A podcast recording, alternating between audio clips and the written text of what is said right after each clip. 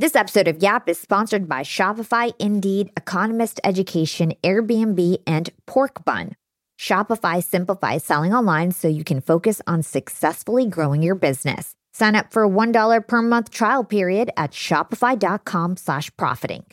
Indeed is the hiring platform where you can attract, interview, and hire all in one place. Start hiring now with a $75 sponsored job credit at indeed.com slash profiting. Looking to sharpen your business skills with courses tailor made for executives and professionals? Then check out Economist Education. Get 15% off any course at education.economist.com slash profiting with promo code profiting. If you want to generate extra income and have space to share, you should definitely check out Airbnb. Your home might be worth more than you think. Find out how much at airbnb.com slash host. Porkbun is a domain name registrar that can help you manage your links to build your digital brand. Get your .bio domain and link in bio bundle for just $5 at porkbun.com slash profiting. As always, you can find all of our incredible deals in the show notes.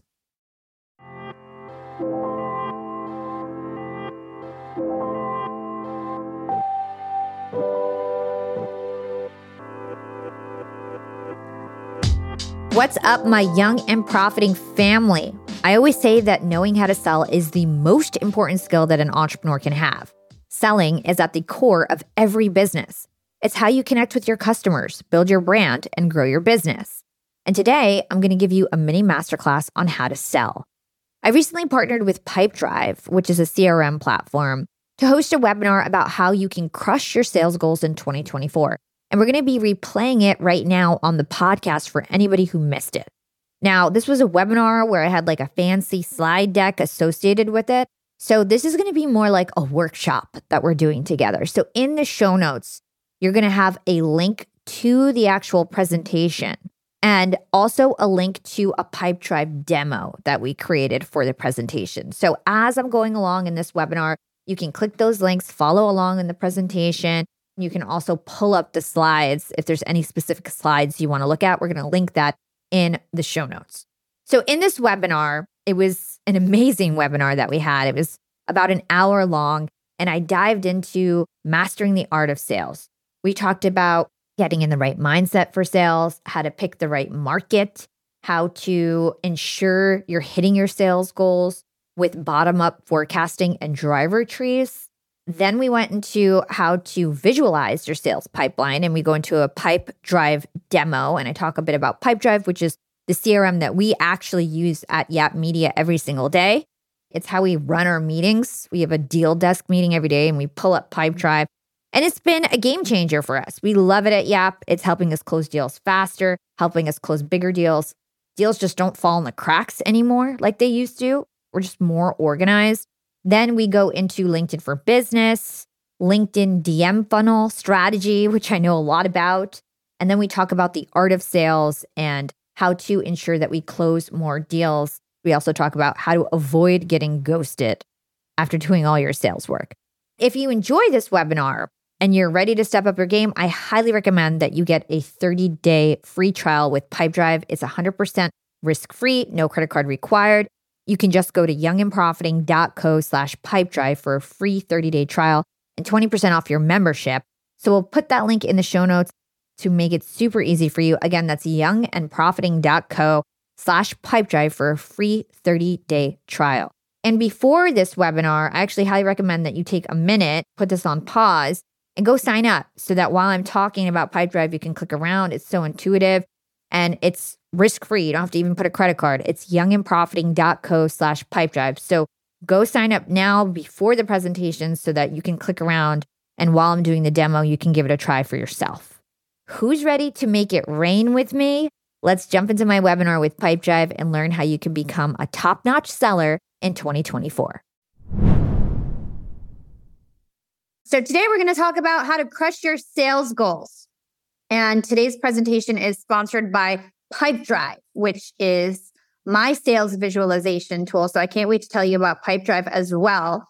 So, one of the things that I wanted to start us off with is just to understand that the internet is abundance. Okay. We live in a new world now where all of your target market is at literally your fingertips. You need to find your target market in mass. You need to have a clear brand and messaging and offering. You need to have an offer that converts and you need to take the right sales actions. And if you do all those things with the internet now, you will always generate sales there is abundance. You don't need to think about competition. You don't need to get overwhelmed with not being able to stand out or whatever you're worried about. Because literally, if you take the right actions, if you have a target market that is viable, if you have a converting offer, you're always going to generate sales because now we have the internet.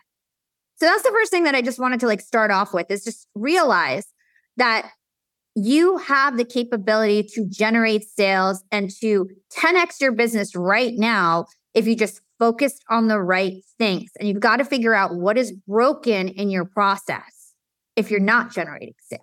Okay.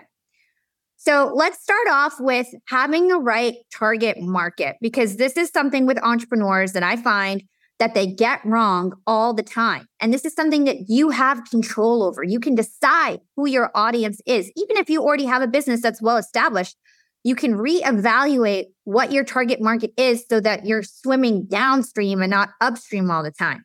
So if you were going to open up a hot dog stand and you could only have one advantage over your competitors, what would it be? Put your answers in the chat right now. I'm going to call them out. Best mustard, location, if you were going to open up a hot dog stand and you could only have one single advantage over your competitors, what would it be? The buns, radish, location, sell bagels well, hungry clients, location, vegan, word of mouth, gluten free, a hungry crowd, location, collaboration, buy one, get one free, best tasting, repeat customers, know your competition. Okay. So we get the idea. You guys are throwing out a lot of things out there, but there's really one thing that matters the most. And some of you got it a starving crowd.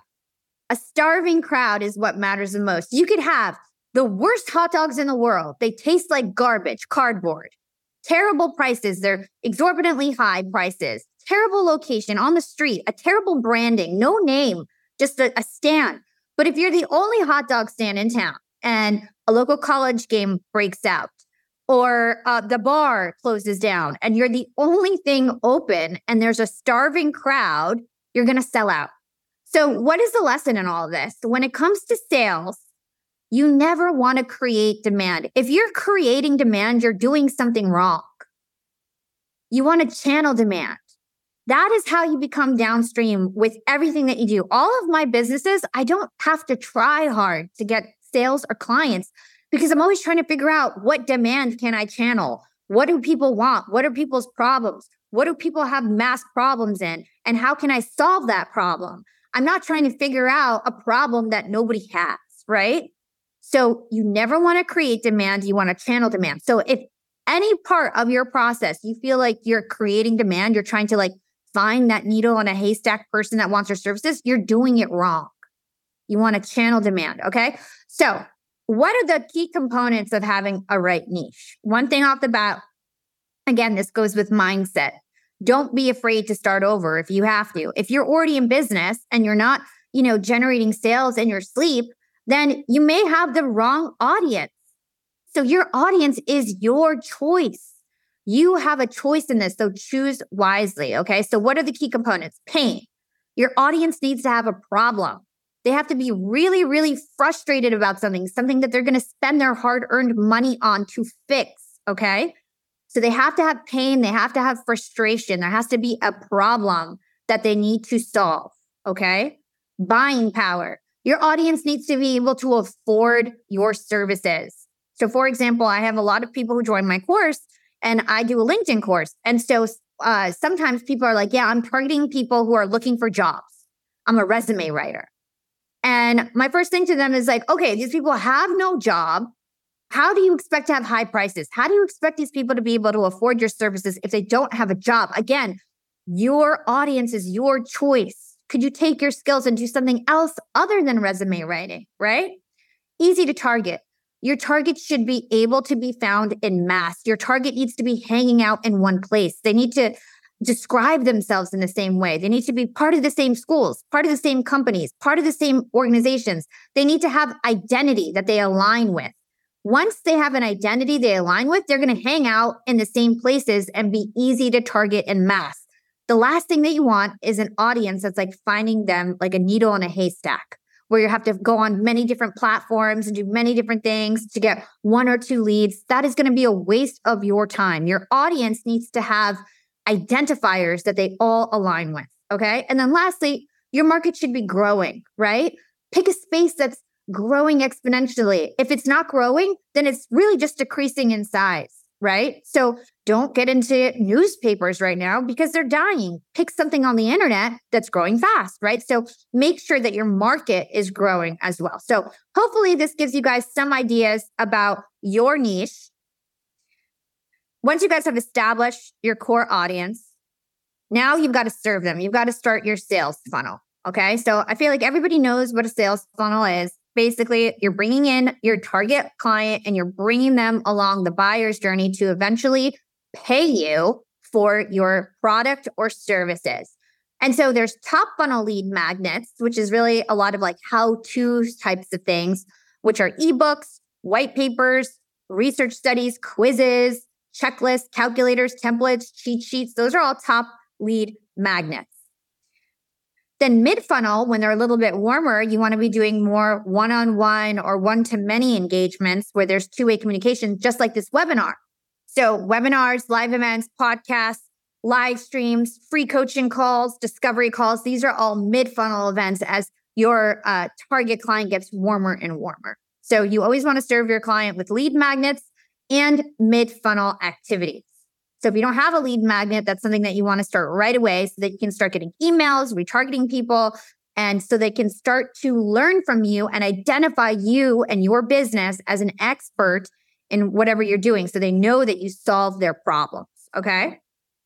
So, one thing to note with sales is that really you want to have a bottoms up strategy. And so over here, when you're just starting out, there's going to be a lot of experimentation. Okay. You're going to have many different sales funnel. You might have a sales funnel related to your ebook where you've got a splash page, uh, you've got an ebook download. People have to put their name, their email, they download the e- ebook. Then you might be retargeting them on email, asking them to book a one on one call, and then closing the sale. Then you also have social posts as a lead gen. You put up a social post, you are pointing to a quiz that people can take. When they do the quiz, they have to put their email. Then you're retargeting them on email, and then you're getting on them on a webinar, and then you're closing them straight from the webinar. So you're going to have so many different sales funnels. And in the beginning, it's all about experimentation. Try a lot of things, see what starts to work, do those things multiple times so that you can start to capture data and trends and understand what you need to optimize in your funnel. Okay. So, bottoms up strategy is realizing that sales is part art, part volume game. Okay. And you can get visibility into the day to day health of your sales funnels by working backwards from your sale to your lead magnet. So, this is something that I feel like not a lot of people do a lot of people who are in sales and have businesses, they've got lots of different sales funnels, but they're actually not tracking all the steps in their sales funnels. They're not tracking all the data. They're not tracking all the different patterns and rates and things going on to understand how they need to adjust every step of their sales funnels to hit their sales targets. So, how many clicks, calls, and conversions do you need to do? What is the volume of things that you need to do to hit your sales target? And then you got to track your data. You got to figure out how many actions you need to complete in each part of your sales process to hit your revenue goals. And then once you know all that, you got to set a stretch goal. So a good number is 80% confident hitting. If you feel like you're 80% hitting your number, then that is a good stretch goal to have. You don't want to do something too out there where you're just going to be discouraged that you're not getting close enough. And then you're going to break the target into easier chunks so that your team and yourself, you can digest everything and put it into meaningful action. So, what I'm about to teach you is literally what I do at Yap Media to make sure that I'm always selling out my masterclass. I'm always selling out and, and performing for my sponsors. I literally always have a waitlist for my social agency. And it's because we do this. We look at our sales funnel, we break it apart, we identify trends, and we track our data. Let's talk about it a little bit more. So make data your goal setting friend. You're going to track the performance of your campaigns by moder- monitoring the volume of actions they take and the associated results that they get. So there's two things that you need to create a driver tree. And in the next slide, it's, you're going to see a visual example of this. So you need driver metrics. So what are all the actions that you take to drive results that can be calculated with raw data that you extract from your systems and applications? So clicks, calls, webinar attendees, email signups. This is just volume of actions. Who showed up? How many people clicked? How many people did you call? What are the actions that's going to drive your end outcome? The next thing that you need to analyze is your results and rates. So, looking at your past data and patterns and using that to forecast future performance. So, what does that mean? Once you've done your sales funnel three times, I think that's a good number to start because two is just not enough. Once you've done the sales funnel three times, you can look at your average conversion rate, your average click through rate, your average order value, your average customer lifetime value, and you can start to identify patterns. And you can start to identify if I do X calls, I make X money. If I get X clicks, I make X money, right? And you can start to work backwards and figure out how many things do I need to do to get the results that I want. Okay. So driver trees identify actionable insights so that you can act on opportunities and solve bottlenecks proactively. So here's a driver tree example. This is literally an example from Yap Media. Okay. And this is actually converting people to our masterclass that I have. The numbers are a little bit different because I just wanted to be easy. So I put $1,000 as the cost of the class just to make it easy to understand. So on the left side, this is basically the data side. We've done this sales funnel where it's basically a webinar sales funnel. I'm driving people with DMs on social media and I'm driving them to register to my webinar, webinar just like this. We get their email, we retarget them on email, and we convert people to sign up for our two day masterclass through this webinar campaign strategy. So we've done this a number of times. And based on our data, if we send 10,000 direct messages on social media, we get a 10% average click through rate. With that, that means there's a thousand clicks. With a thousand clicks, 70% of those people that clicked actually register for the webinar. So with a thousand clicks, we get 700 webinar registrants plus their email, which is great to build an email list, by the way. Out of those 700 webinar registrants, only 50% actually show up to the webinar. So for example, today we had actually, uh, we had like almost 500 people who signed up for this webinar and we had just about half show up, right?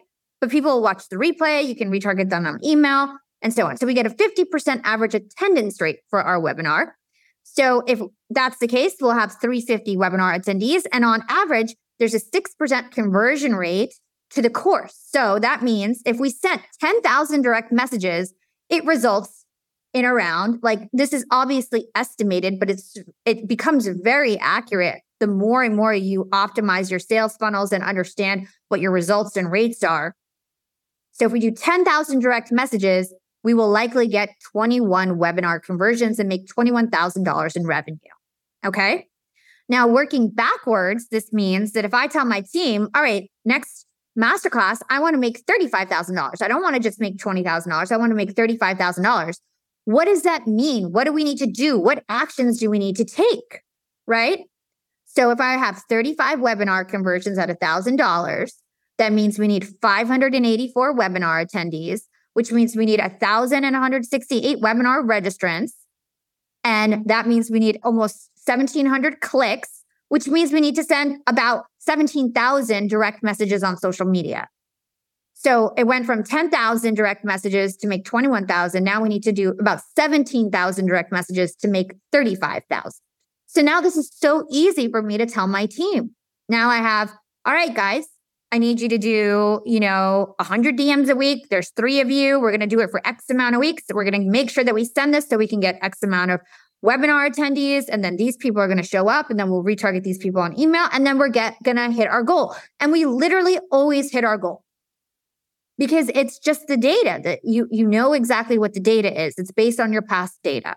So Once you do that, you're also going to want to look at individual goals, right? So, especially if you run a sales team. So, uh, if you run a sales team, you also want to think about what is that team member's individual past performance? How many calls, emails, sales meeting do they typically need to close a deal? Because what I just went over was like a team wide driver tree. You can also do individual driver trees. And so if it takes them 10 calls to make a sale, then their close rate is 10%. Then you need to calculate how many calls they need to hit their target. If you want them to close 50 deals this year, they need to make 500 calls. But 500 calls seems super overwhelming. So you can break that down into smaller targets, which means they need to do an average of 40 calls per month or 10 calls per week if you consider time off. So this is what you can start to do for individuals as well. And you can see how if you did this at the macro level for your business, plus at an individual level, how everybody would know exactly what actions they need to take. And it takes a lot of the guesswork out of your sales process. We already discussed how activity based goals allow your team to win back control, but now you also need help to prioritize these goals. So, like I mentioned earlier, it's probably the case, especially if you're already in business, that you actually have a lot of different sales funnels going on. And something this is something that I'm doing at Yap Media right now is like, what is all the different sales funnels? So you've got social posts, you might have a webinar sales funnel, call sales funnel. Uh, there's probably a million website blog sales funnel. What are all your sales funnels? And start to identify all the steps, track all the information, think about all the results and rates that you want to calculate, and then you're going to make bottom up forecasts for everything. And you're going to drop the sales funnels that don't make impact. It's going to help you clearly see what are your top performing sales funnels and how can you focus on that and optimize those rather than doing so many things that just drag your team down that don't actually help you generate the sales results that you want. So you want to do that so that you and your sales reps can focus on the right things. So just wanted to call out focus on your goals around the actions so you can empower your sales teams to crush their targets. This is what driver trees are all about. So, a little interactivity with you guys. What pipeline actions are you going to start more closely monitoring in your business? Type it in the chat. What are the actions that your salespeople take, that you take, that you need to start monitoring more closely in terms of the clicks, the calls, the the open rates, like what are you going to monitor more closely? Numbers, emails, LinkedIn messages, DMs. Yep. Calls and email. Yeah.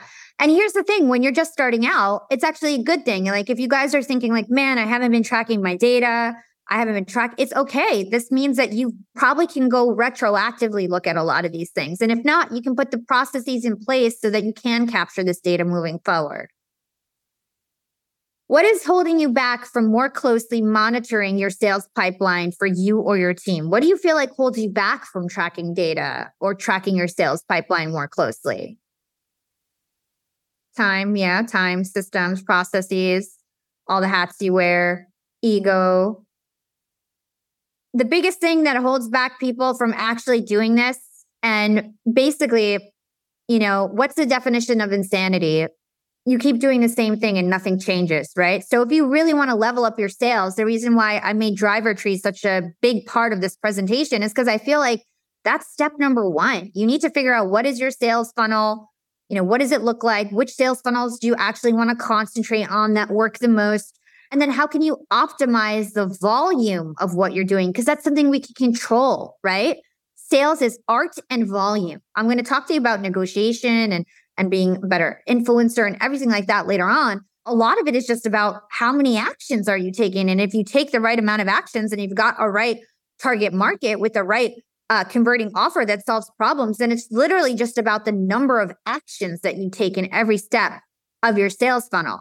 But tracking all that is a pain in the butt, right? So we need the right systems in place to facilitate pipeline management. We need a dedicated CRM software that visualizes our sales process that's not super cost intensive, that is made to scale with us. And that's because, you know, it's not going to be conducive or efficient to manage your entire sales process in G sheets, and slides, and back of the napkin calculations. Trust me, I tried it before Pipedrive and it was a mess. Once I moved over to Pipedrive, everybody's on the same page because we can see everything visually in one place and everything's connected with each other. So having the right CRM, a CRM preferably made by salespeople, is the best way for you to track and get organized with your sales so that you can start to do some of this stuff to optimize your sales funnels. So, what is Pipedrive? Pipedrive is a CRM by salespeople for salespeople. Uh, it's specifically designed to help business owners and sales teams visually organize their work so they can feel confident about the results. So, it's this Kanban format, which we basically drag and drop. It's super intuitive to use. We're going to show you a demo in a little bit. And in a nutshell, it streamlines processes and consolidates sales data in one unified CRM tool. So all of your deals are in here. Every step of your funnel is in here. You can track actions manually. You can integrate with like every tool under the sun to automatically track actions and what's going on with your sales team. And you can track the progress of your sales opportunity and see this sales data in real time. So, like for my sales meetings, we don't have spreadsheets anymore. We don't have individual project plans anymore. We just pull up Pipedrive and we know what's going on. There's also a ton of like, it's very technically advanced. So there's like lots of automated features. So you can automate email follow ups. You can automate creating new contacts. You can automate passing a deal to another team member. And you can also automate reminders to your team on what actions they need to take next to move the offer down the line. So Pipedrive helps us close bigger deals and close deals faster. And it also assesses team performance. So there's AI tools and it basically will tell you like you guys need to do XYZ to hit your outcome. If you uh, should use Pipedrive in a different way that's uh, more beneficial for your team. So there's actually like AI insights that gives you clues on how to create a better dashboard, create a better pipeline, and what actions are you need to take. So, another thing that I just want to call out before we talk about the demo is embracing automation. A lot of people with sales, you get really bogged down on the administrative tasks because it's like a lot of emails, keeping track of these emails. It's a lot of repetitive things. Pipedrive lets you automate the repetitive steps of your sales process. So it really helps to prevent deals from falling through the cracks with those reminders, the automated follow ups, and you can just automate just about any repetitive sales task that goes out. So I, I, I named a bunch of different examples already. And uh, like I said, they have an AI powered sales mentor that further, further boosts your performance and provides personalized tips for you and your business. Uh, some of the integrations that Pipedrive has is G Suite, which I love, Slack, Zapier. Those are the ones that we use. Also, MailChimp, uh, Constant Contact. They integrate with just about every app that you can imagine. It is by far one of the top CRM platforms out there. Uh, the other thing that I love about Pipedrive is that it's new. Okay. So it's not this clunky, outdated software. Like a lot of the other CRMs out there are decades old and they're really clunky and hard to use. In fact, like you might have to take like a whole day's training to learn how to use it. Pipedrive is something that you'll learn in a day. All right, we're going to move on to LinkedIn for Business. Are you guys ready to talk about LinkedIn for Business?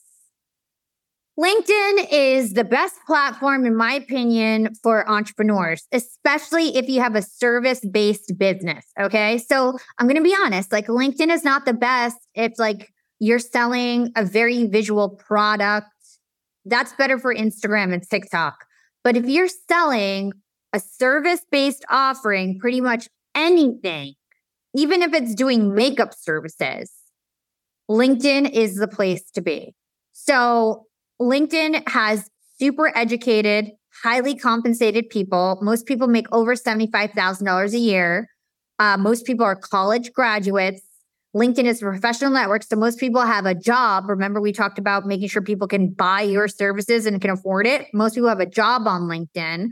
And there's so many people that log on to LinkedIn every day and use it as a content platform. The other thing is that LinkedIn is primed for sales conversations because people are wanting to trust the people that they buy from. So they're actually looking up sales reps on LinkedIn and seeing if they have a personal brand, if they look credible, right? If there's somebody that's trustworthy. They're using LinkedIn to do research on potential solutions, right? When they're researching a brand, they're going to be looking up sales reps and companies on LinkedIn. So they're literally using LinkedIn in their buying journey. Additionally, LinkedIn is really all about educational kind of thought leadership and has this professional branding to it. So they're actually going on LinkedIn to learn about how they can solve their different problems related to their industry or niche. So LinkedIn is just so primed for these sales conversations. They're almost welcomed on LinkedIn, where Instagram, TikTok, Facebook, those are very personal platforms, right? So having a sales conversation on that can be spammy or salesy and feel uncomfortable for a lot of people because it's so personal, right? So LinkedIn is a great place. The other reason why LinkedIn is awesome is because there's 135 million active users on LinkedIn and only 6% of those people are content creators. So there's so much opportunity to become a thought leader in your niche on LinkedIn. The other thing I'll say really quick is that 80% of users on LinkedIn are above the age of 25. So these are prime earning years. Again, going back to who can afford your services, prime earning years are folks on LinkedIn. So I'm going to only talk about this briefly. I have an entire two day LinkedIn masterclass where we talk all about content, but I did want to briefly touch on it because I think it's really important. So one of the things that you need is a LinkedIn content funnel. Your audience is going to find you through your content it's the only information they have to make a buying decision. And it's basically the gateway to your funnel. All right. So when you're talking about a LinkedIn content funnel, you want to solve problems, you want to inspire and transform, and you want to be one of one. This is the funnel, content funnel specifically. We're not talking about sales funnel any, anymore, really. We're talking about content funnel. So solves problems is the first way that people find out who you are. So you provide how to content like educational tips, LinkedIn live webinars, audio events, promotional direct offers where you're just talking about your services on LinkedIn. You're going to put out that content that showcases how you solve people's problems. And on LinkedIn, when people take viral actions and engage on your stuff, their following is going to see your stuff. So that's how you get more visible and shared to a wider network, this how to content. So once people are in your community, you also want to inspire and transform. So, one of the key things with personal branding, who do you trust the most in your life? You trust the most the people in your life that know personal things about you. The people that you trust with your bank account information, you probably know the street they live on. You probably know the names of their kids. You, you share a lot of similar interests. You know personal things about that person. You know what hobbies they like, and you know personal details about them people feel like you're a friend when they know personal details about you. So you need to think about what you sell and who you are personally. What are your hobbies? You can be a dynamic person. So you want to share personal stories, quotes, shareable assets that align to all impact statements, which we don't, we won't have a chance to cover that today in terms of what impact statements are. But you want to inspire and transform. That's how you move them along your funnel and make them realize that you're somebody who's trustworthy, who's credible, who they look up to, and who they'd buy from. Okay. And then the last step of this content funnel is really your differentiation. What is your one of one? How do you differentiate yourself, differentiate your business and what you sell in the market? What is your conviction in the market? What are your beliefs? What are you doing differently? That's how you actually become a brand. And that's just a super high level of our LinkedIn content funnel that we promote at Yap Media. The other thing that I want you guys to understand when it comes to creating content on LinkedIn that actually converts sales content on LinkedIn is the fact that LinkedIn is now prioritizing keywords. Keywords are the future of the algorithm. Now the LinkedIn algorithm is shifting towards prioritizing engagement and rather prioritizing relevancy, and education. LinkedIn wants to match experts with people who want content from experts. That is the game now. So, what does that mean? You need to have really thought through keywords on your profile. You need to use those same keywords in your posts, and LinkedIn will match content to people who are interested in that content based on previous posts they've engaged with, based on the keywords found in their profile, LinkedIn will basically match content with those people. So LinkedIn again is deprioritizing like motivational, inspirational, just like broad content. And they're now prioritizing more niche educational content from experts that solves problems, which is amazing news for salespeople. The other key trend that I'll just throw out there is that LinkedIn used to punish you for linking out to another website, we're no longer seeing that. So now you can actually link to a third party website in your caption and you're not going to get deprioritized. Okay. So again, we don't have enough time to go super deep in this because I want to talk about DM sales funnels and influence. But keywords are the future. And you need to, again, think about all the keywords related to what you serve. What are people actually typing to find your services on LinkedIn? You can think about it like a Google search. LinkedIn is basically a Google search, right? So, what are the things that people type in to find what you sell? What kind of keywords are on your target audience profiles? How can you infuse those keywords on your profile and your posts? So, let's talk about the winning DM formula. First thing is to determine your target audience. Hopefully, you already know what your target audience is for your business, but you probably have many different sub communities that you're going to find in mass on LinkedIn. Now, this tree kind of the the visual kind of breaks apart here. So if there's second or third connection, in order to DM them, you need to actually invite them with a personalized note, get them to accept the invite, and then you can send a personalized DM and continue to send DMs and then eventually make the ask. If they're a first connection, you can go straight to the DM and make the ask. One thing I want you guys to know, I just talked to Ryan Serhant today, and he said something to me that I was like, oh, I have to say this in my webinar today. He said, you've got to hook, help, and then make the ask. You got to hook them in. What is the relevancy? What is the common ground? Why are you reaching out to them? What is interesting? What is new? What is funny? What is entertaining? Hook them in. Spark curiosity, whatever it is, hook them in help them over and over again. Help them as much as you can. Build that social currency and rapport. Help them, help them, help them. Then you make the ask. So let's talk about how, again, we're talking about first step here, determine your target audience. How are we going to determine, our target audience? There's two main ways there's attribute based ways and there's trigger based ways. This is on LinkedIn specifically. So, what is attribute based ways? LinkedIn is this incredible search engine. It is the only social media platform that has these search capabilities where everybody you can search by their location, their school, their industry, their keywords, free keyword search, which is my favorite way to use attribute based.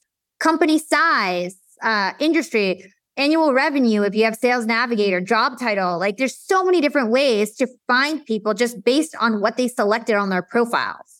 So attribute based is how you can find your target audience in mass. So for example, you might want to think about I want to target everybody who is an event planner at Fortune 500 companies because I want to get speaking engagements, right?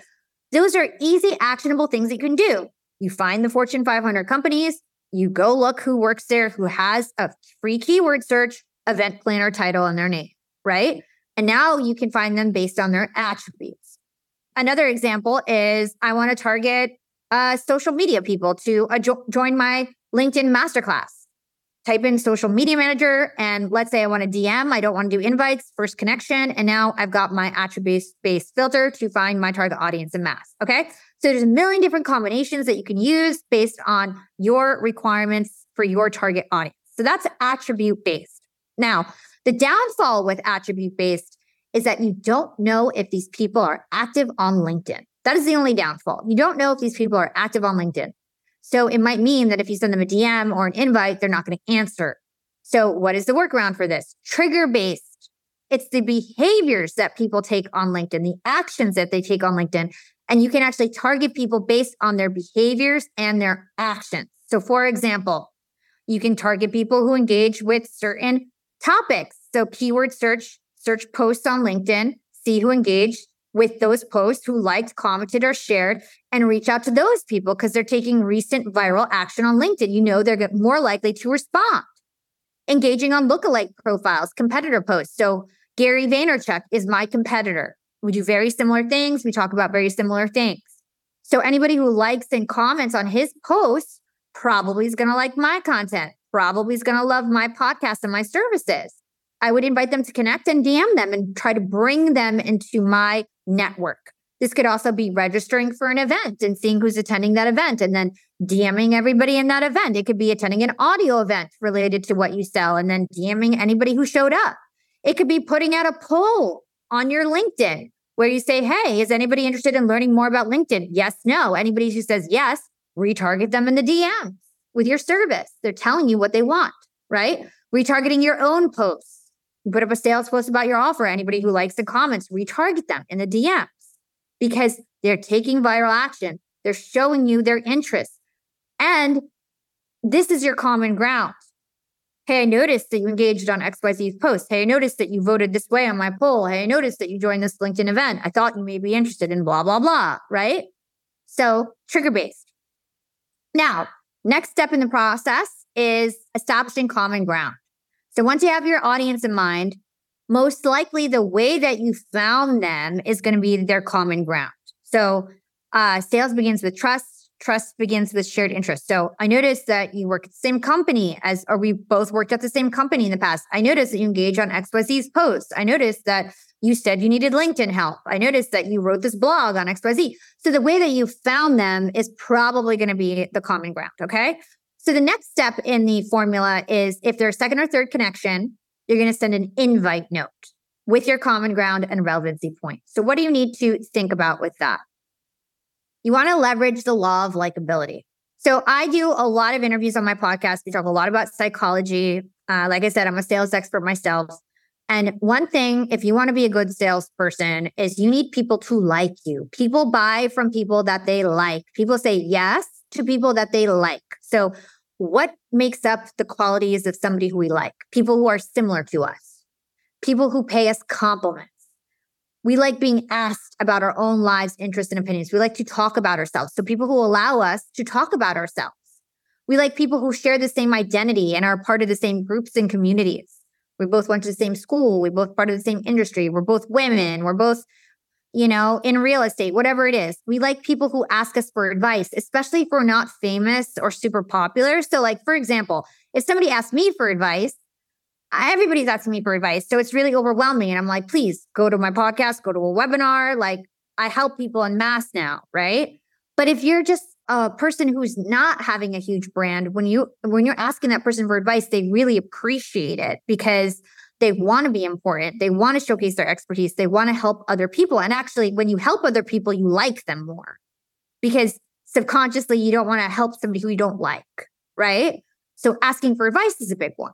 So harness this powerful principle of liking in your invite notes on LinkedIn. So on LinkedIn, you can send a personalized note to second and third connections. So this might be I noticed you engage on Gary Vee's content. I'm a big fan as well. I follow his work. If you like his content, I think you'll like mine too.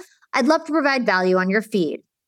You look like somebody who really knows their stuff in the real estate world. Again, giving them a compliment. I'm in this industry too, and I'd love to connect. I noticed you recently posted about skydiving for the first time. What was that experience like? Asking them to talk about themselves. As two strong female leaders in this space, I thought we should connect and support each other. So, again, paying them a compliment, two strong female leaders in the space, establishing common ground. I noticed we both went to NYU. Happy to connect with a fellow NYU alumni and get to know and looking forward to getting you know to know you better. Again, we're hooking them in. Why is it relevant?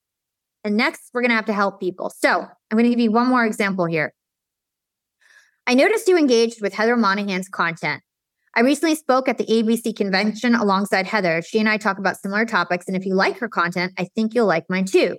You seem like the type of person who I'd love to have in my network and curious to learn more about you. Now, one thing I want you guys to note is the passive language that I'm using. This is on purpose. If I said, she and I talk about similar topics, and if you like her content, you'll like mine too. You're the type of person that I'd love to have in my network. And curious to, if I said that, people will immediately want to prove me wrong. People love to prove other people wrong. It is like human nature. So, what are they going to do if I say, I know you'll like mine too. I know I have the best offer for you. No, you don't. You don't know me. I don't know you. What, what who, why are you telling me what you know about me? You don't know me. Like, don't tell me what I think that's why in your especially in your initial messages you've got to be like you seem like i notice i think you then they're less likely to shoot you down right away so next step they accepted the invite or you know they're already first connection now it's time to help help help help add value build rapport build your social currency okay so nobody wants to be sold to initially you need to build up the credibility and the social currency before you are eligible to make an ask. So you need to help somebody. Don't be transactional. So you need to offer them value for free. So this is where your lead gen tools come in. This is where your lead magnet comes This is where your mid funnel activities come through. This is what you're doing in the DMs. You're driving them to your top funnel activity, you're driving them to your mid funnel activity. Then you're asking them, and usually it's off platform on a call, on a webinar. Usually you're making the ask off platform. And your goal is to keep the conversation going and going and going. So asking questions, getting feedback, making sure they have a reason to respond. So your goal is not necessarily to close them mm. on the DMs. Your goal is to keep the conversation going for them to engage in your lead magnet, your mid funnel activities, and then you make the sale typically off platform, especially the higher ticket it is. So, for example, here's an example of a DM. Hey, thanks for connecting. I'm all about helping individuals clarify their personal brand and mission. I've been a personal brand coach for 20 years and I write on the topic based on your profile. This may be interesting to you. I have a ton of accessible content on my newsletter here. This newsletter would go to a splash page where they put their email so I can retarget them on email. My goal is to help people understand their core values and missions to solidify their brand. Let me know what you think about the newsletter. I'd love to get your feedback. All my best, Paula. So, what are the things that we're doing in here? We're giving them our top funnel lead gen. We're collecting their email. We're also asking them for their feedback. Let me know what you think about the, you don't know how powerful it is to just end the conversations with, let me know what you think. I'd love to get your feedback. I do that with every single first message. And typically, what that is, especially again, if they're not this popular influencer with a million DMs, they're really likely to, to look at it, especially if you establish common ground in the invite and they know that you're in the same niche and you want to help them solve problems they're probably likely to look at it and literally give you feedback. Okay. And then you can keep the conversation going. So, again, you want to keep doing that and bring them down your funnel, keep helping them. Then you make the ask. So, let's talk about making the ask and the art of sales. I see we've got so many questions uh, or so many comments. Hopefully, you guys are enjoying this presentation. Um, so let's talk about making the ask and some of the the language of sales, the art of sales. This is a, a this is the last part of our presentation, and then if we have time, we'll open it up for a few Q and A. And Aaron and Kate, if you can start to grab some of the questions that you want me to answer. Okay, the art of sales. People want what they can't have. People want what other people do. People want things that only a few people have select access to. People want to make easy decisions People want exclusivity. They want to be part of the cool kids, you know, they want exclusivity. They want what other people can't have. They want to be able to make decisions without a lot of thought, without a lot of risk. So then they want to do what other people do. And they only want things that people have a select access to. If it's just available all the time and available for free, what like they they've got nothing that they can buy from you, right? They want things that only a few people have a select access to. So what is the language that gets people to buy? Scarcity, social proof, urgency. Okay. So scarcity is really a function of quantity. You want to give a perception of a limited supply. I only have 10 seats left. I have a social media agency. Guys, I always have a wait list, first of all. And I can only take on one new client a month because we're a white glove service. I can only do one new client a month. I already have three people who already want it. And I already have three contracts out. So it's first come, first serve. I just have one. And it doesn't even have to be true. Okay. It doesn't even have to be true. Not to say lie to people, but like you've got to play the game, right? You've got to make it seem scarce because you've got to play on human psychology, right? So whenever I give a contract for my social agency, what do I say? I got two contracts out. It's first come, first serve. And I can only take one client this month, right? You want people to act fast. The more you give people time to think about something, the more likely they're going to talk themselves out of it. Okay. So you want to make it scarce. And then speaking of the talking themselves out of it, urgent, function of time. The contract that I sent you, it expires next week. I'm always changing my prices based on demand. Whatever I gave you, it expires next week. So you've got to make your decision. We've got a promotion. It's 75% off, but it's 24 hours. You got 24 hours. Black Friday discount ends tomorrow, right? So a deadline to sign, a seasonal discount, limited time only discount, urgency, make people make a quick decision. Okay. The longer you make people think about something, the more likely they're going to talk themselves out of it and think about why they can't do it, why it's too difficult, why they can't afford it, why you're not the right person. Okay. Social proof. This is a function of people. Again, it's this de risking everything. Have you worked with popular brands? Brag about it. Don't be scared. What does humble mean? It means low to the ground. If you want to be an influencer, if you want people to buy from you, you need to be looked up to. You don't want to be the opposite of humble, right? Brag about who you've worked with, get your testimonials, put them on your profile, put the quotes, put that on your website. You know, mention results in your conversations. In this, remember the part where you're helping, helping, helping before you make the ask? What are the little tidbits of information that you have of how you actually help people, right? How can you de risk this for people? How can you show your social proof and prove that you're the best person? Uh, also, like guarantees are really good for social proof and de risking. Okay. So, another thing to keep in mind is you want to focus on results. So, speak in outcomes. So, you want to focus on the end goal, right? So, one of the things when it comes to sales is that people don't want to do the work. People are afraid of doing the work. It's probably why they haven't solved their own problem to begin with. So, you don't want to talk about all the hard work that's needed to get there. You can explain that later on. You want to talk about the outcome. What are they going to get? What is the dream that they're going to get from whatever you're selling? The other thing that you want to do is, again, people are overwhelmed with the amount of work that things take. Even if they're paying somebody to do something for them, to a lot of the times, it's like the time it takes to to take on this this new project, right? You always want to talk about the speed in which people will get results and try to collapse that time in your messaging. So, for example, it took me five years to learn the LinkedIn algorithm. I've been running my company for three years and I have uh, learned everything that I need to know about LinkedIn. I've mastered the algorithm. It took me five years to learn it. And now you get to learn everything that I learned in five years in just two days. Right. So that's an example of collapsing time so that people don't feel overwhelmed. And again, it's your job to give them a great product, to make sure you teach them to do the right thing. But it's also, if you want to help people, you've also got to help them make the decision to work with you. And that means not scaring them with too hard of work. You also want to show high probability of results. So again, showcasing your stats, your facts, your testimonials, guarantees are awesome. Once you've done whatever you're doing for a long time, I guarantee that you can come up with some guarantees in your business, right? So we guarantee people top 20 of their Apple ranking. I guarantee that I'll 10x their LinkedIn engagement. So I guarantee things once I have the data, knowing what I can guarantee without much risk. Value, not price. So focus on value. What are they getting out of it? What is the deliverables of what you're servicing? What is the outcome? Don't focus on price. Then you're just like, you know, it's just a, a, a game to the bottom dollar.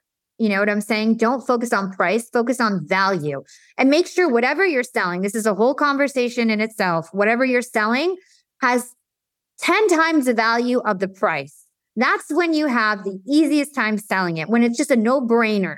There's nothing better, there's nothing more valuable. Almost the price doesn't matter because what you're selling is so good. So focus on your offer development, how you're going to maximize the value and keep the price as low as possible so that when people buy your service, they leave literally being like, wow, that was worth 10 times more than I paid for it. That is what I always strive with anything that I sell, that people literally walk away saying, wow, that was 10 times more, I got 10 times more value than what I paid for. That's how you get referrals. That's how you get repeat customers. It's making sure you actually give them the value and you, you deliver more value than what you're charging. Now, just a few key things as we close this out of like, all right, let's say you hook them in, you help, you help, you help, you help. You make the ask, and suddenly they seem like such a good fit, but they ghosted you all of a sudden. Every salesperson has had that happen. You did all the work, you got on the discovery call, you did an amazing pitch. They seemed so into it. At the end of the call, send me that contract. You send them the contract and then ghost town. No response. You don't know what's going on. You just did all that work. So, how do we save these these deals that's that when people start ghosting us. This is one of my favorite ones, the breakup message or tactical empathy. So why does this work?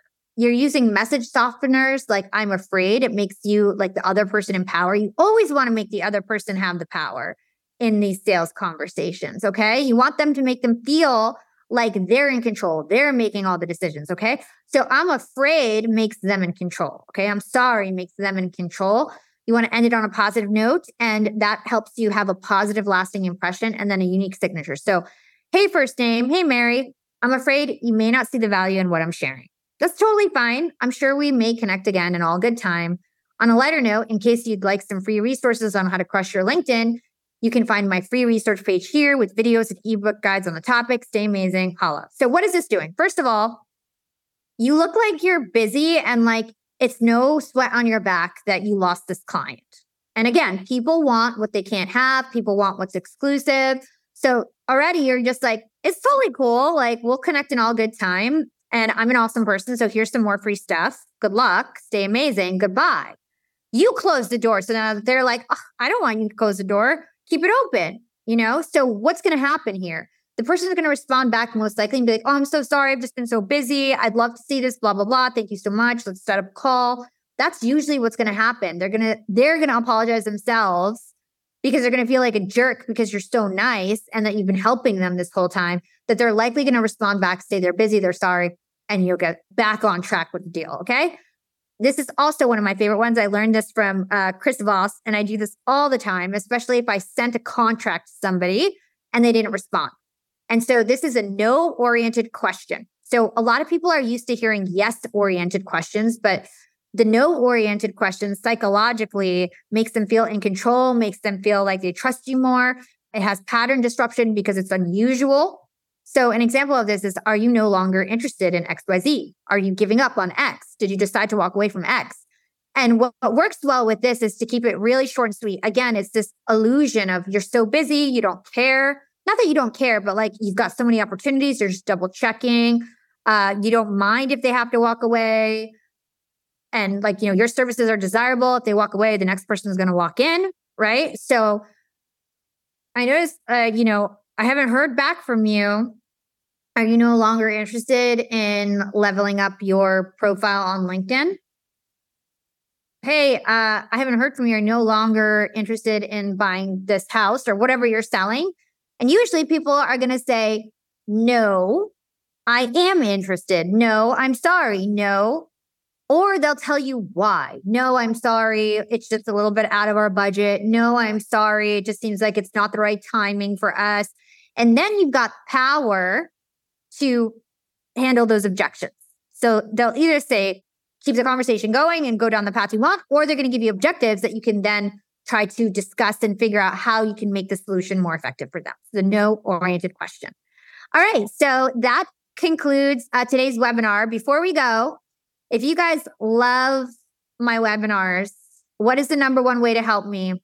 It is to actually sign up for all of our sponsors trials and actually use their software. Because again, guys, I don't do anything or sell anything or talk about anything that I don't use. Pipedrive is really affordable. It's really scalable.